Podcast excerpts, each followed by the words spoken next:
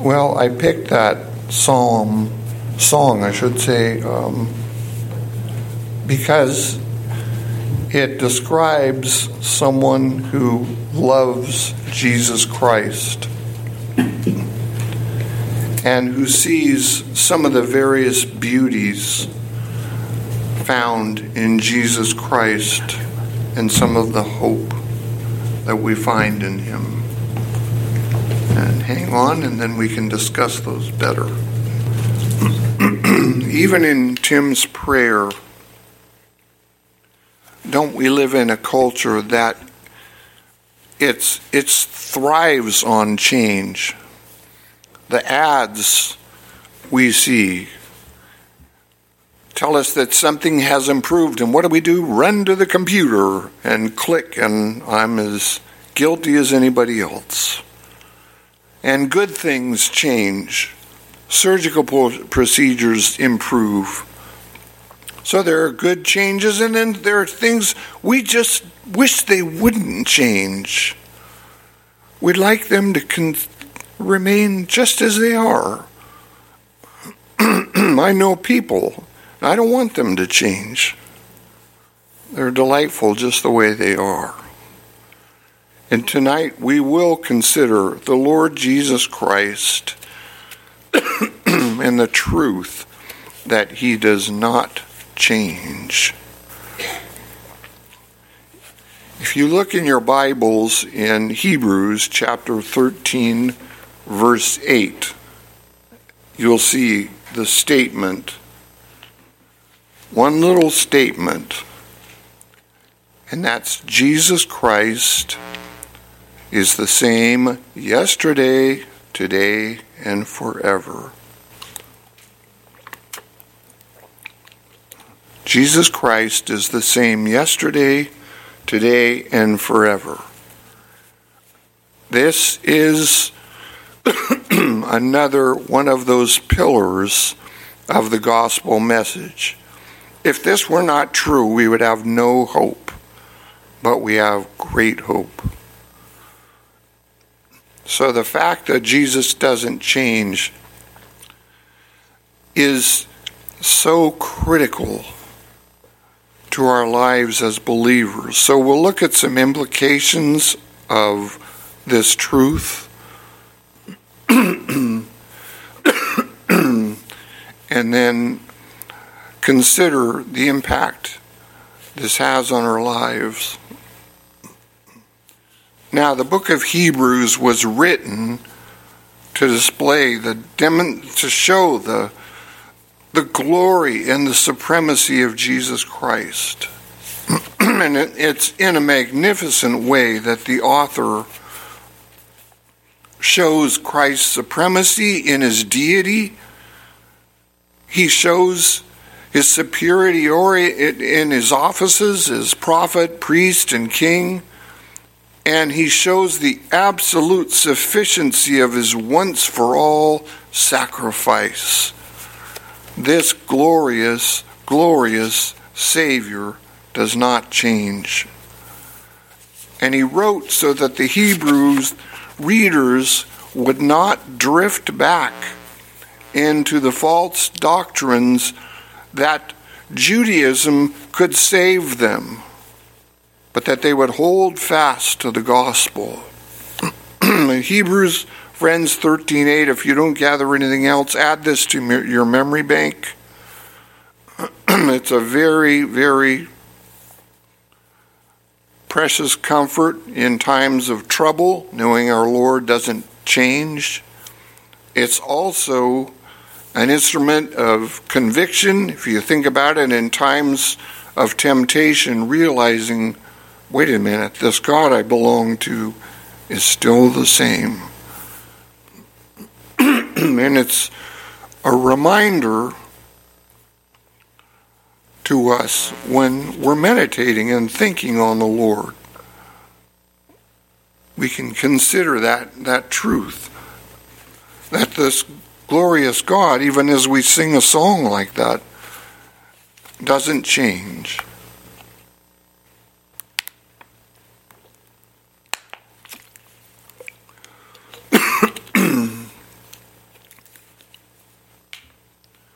And um, Hebrews chapter one, verses ten and following, they they more fully tell us of Christ's immutability. That was a mouthful. The fact that he doesn't change.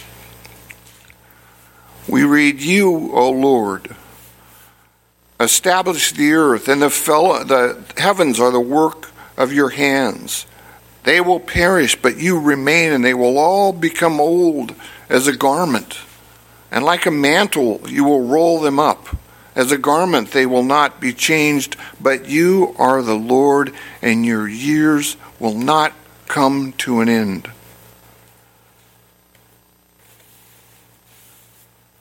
Jesus Christ does not change.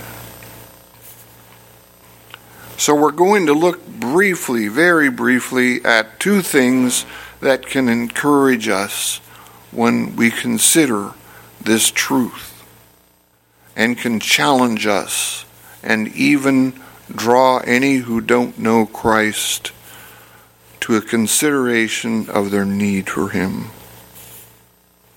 So, who is this Jesus? Seems like an odd statement. But everybody has something in their mind that immediately comes into their mind. Wait, Jesus is... Well, let's consider a couple of things the Bible says about Jesus. First of all, he is fully God. This Jesus of the Bible is fully God. And the the Lord, he is the Lord God Almighty. He's one with the Father and the Spirit, the Lord of glory. John says of him that he was in the beginning, this Word, and the Word was God. Paul says of him that in him all the fullness of deity dwells. What a statement! And we we learn from the author to Hebrews when he quotes a psalm that he says, "Your throne, O God, is forever and ever." And then Jesus makes one of the most audacious statements when interacting with the religious le- leaders when he says, "Truly, truly, I say to you, before Abraham was, I am." Why is that such an audacious statement? It's because Jesus is using the very name God gave to Moses in the book of Exodus. When Moses said, "Well, I'm going to the people of Israel to tell them you're going to deliver us, but who should I tell them is this God is?" And he said, "Tell them, I am that I am has sent you." So Christ is using the very name of God himself. And as God, Jesus possesses all of God's divine attributes. He's all powerful. He's the radiance of God's glory and upholds all things by the word of his power. He's eternal. Paul says that he is before all things and that in him all things hold together. He's all-knowing. We're told that there is no creature hidden from his sight, but that all things are open and laid bare to the eyes of him with whom he has to do. Jesus Christ sees our hearts just like he saw the Pharisees' hearts.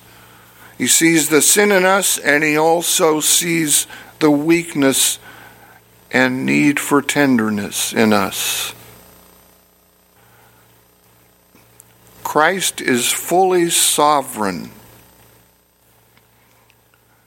When we're told that God in these last days has spoken to us in his Son, he appointed him heir of all things, Through him he also made the world. And in his prophetic remark about him, David says, "The Lord said to my Lord, sit at my right hand and put until I put all things under your feet." Do you see the glory and the divinity of Jesus Christ? And he's also filled with grace and truth, as John says. Our Lord is gracious, and he's true. He's the way, the truth, the life.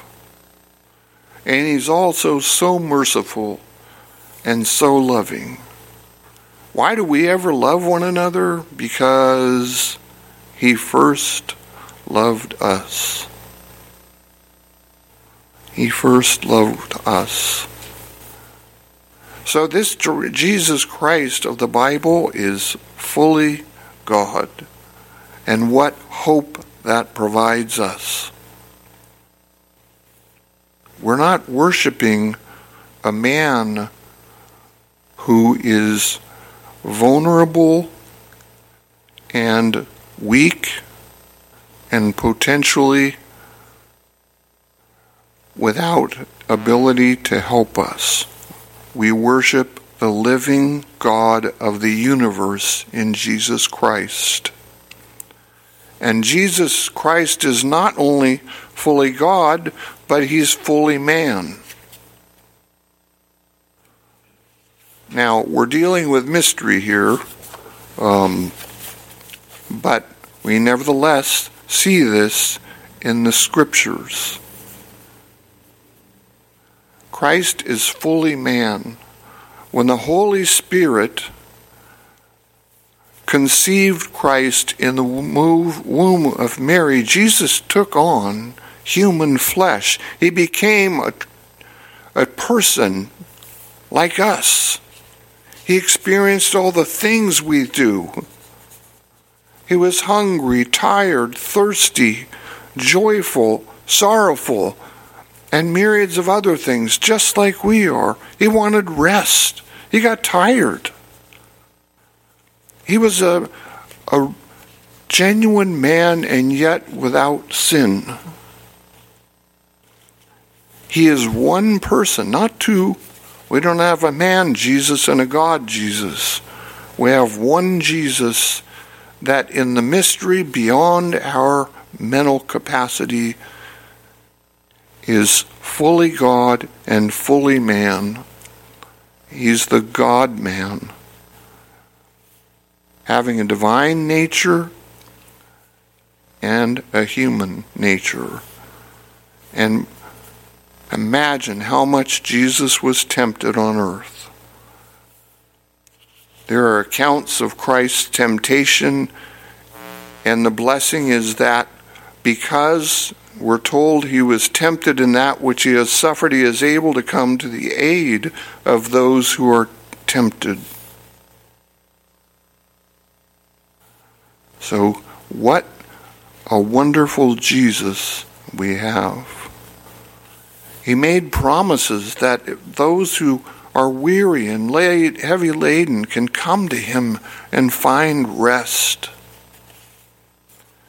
And he said that here, he who hears my words and believes him who sent me has eternal life and does not come into judgment, but is passed out of death into life. Wonderful promises he made to those who have trusted him. So that's the Jesus that we're exhorted to consider in Hebrews chapter three, and that we're exhorted to fix our eyes on in Hebrews chapter twelve. So briefly, we'll fly through this. What about the ministry of this Jesus who never changes?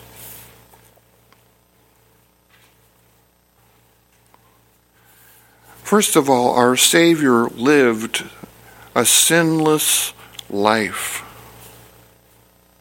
He satisfied every command of the law of God without sin. In fact, he says, I didn't come to abolish the law, I came to fulfill. And he did. This is so important. It can be overlooked. It's of su- supreme importance. He also died that substitutionary death, that perfect sacrifice, which is acceptable to God. We're told that it pleased the Lord to crush him if he would offer himself as a guilt offering. And Christ did. He was numbered with the transgressors. And by this will we have been sanctified, by the offering of Jesus Christ once for all. One sacrifice. And that's why he was made sin, meaning a sin bearer, that we might become the righteousness of God in him. Christ in his great love was willing to be treated as a sinner for us. So when you take Christ's perfect obedience and his sinless sacrifice, we can be absolutely sure that those whom he's saved are declared not guilty before the righteous and just judge. We are not guilty positionally before God. When he sees us, he sees Christ in his perfect obedience.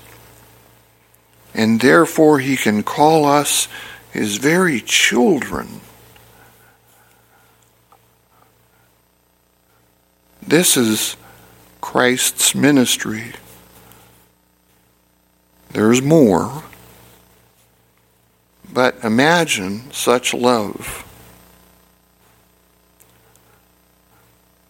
And now Jesus Christ is risen from the dead in glory. He's ascended to heaven. He sits at the right hand of the Father in unapproachable glory. Jesus Christ is in unapproachable glory because of his magnificence, his power, his immense, immense radiance. And yet concurrent with that, the Lord Jesus Christ is in our hearts, in grace and gentleness, still inviting us to come to him when we're weary and heavy laden. Jesus Christ serves as our great high priest. Every high priest, what do they do? They offer sacrifices? Well, he did. He offered a sacrifice once for all. And high priests intercede. They pray for people. Well, Christ does continuously. He's praying for us. He's praying to our loving Father, bringing our weak petitions and desires to pursue holiness. He's bringing those to the Lord. Our spiritual needs, Christ is praying for. And Jesus will return in glory. He will judge the living and the dead, and those who are his, he will welcome into eternal glory with him in heaven. So that's the Jesus who is the same yesterday, today, and forever. In him we find salvation for our souls, forgiveness for our myriad of sins, and eternal security. No one can snatch us out of his hands. In him, we've got peace in the midst of tumultuous times, including now. We have comfort in the midst of individual trials, and we have hope that we will be in heaven with him for all eternity. So this Jesus, friend, is worthy, worthy of your adoration and your praise, and he is worthy as the Lord of Lords to be obeyed, for his commandments are from God, and his commandments are not burdensome. And he is worthy to be proclaimed to the lost, that they might know this unchanging Jesus. So let us consider Jesus, the one who is the same yesterday, today, and forever. Let me pray. Father in heaven, we thank you for the gift of the Lord Jesus Christ. And I pray so much, Father, that you would enable our feeble hearts that can be so dull, that you would work that we might get a greater glimpse of him through the pages of your word. Please do that, we pray in Jesus' name. Amen.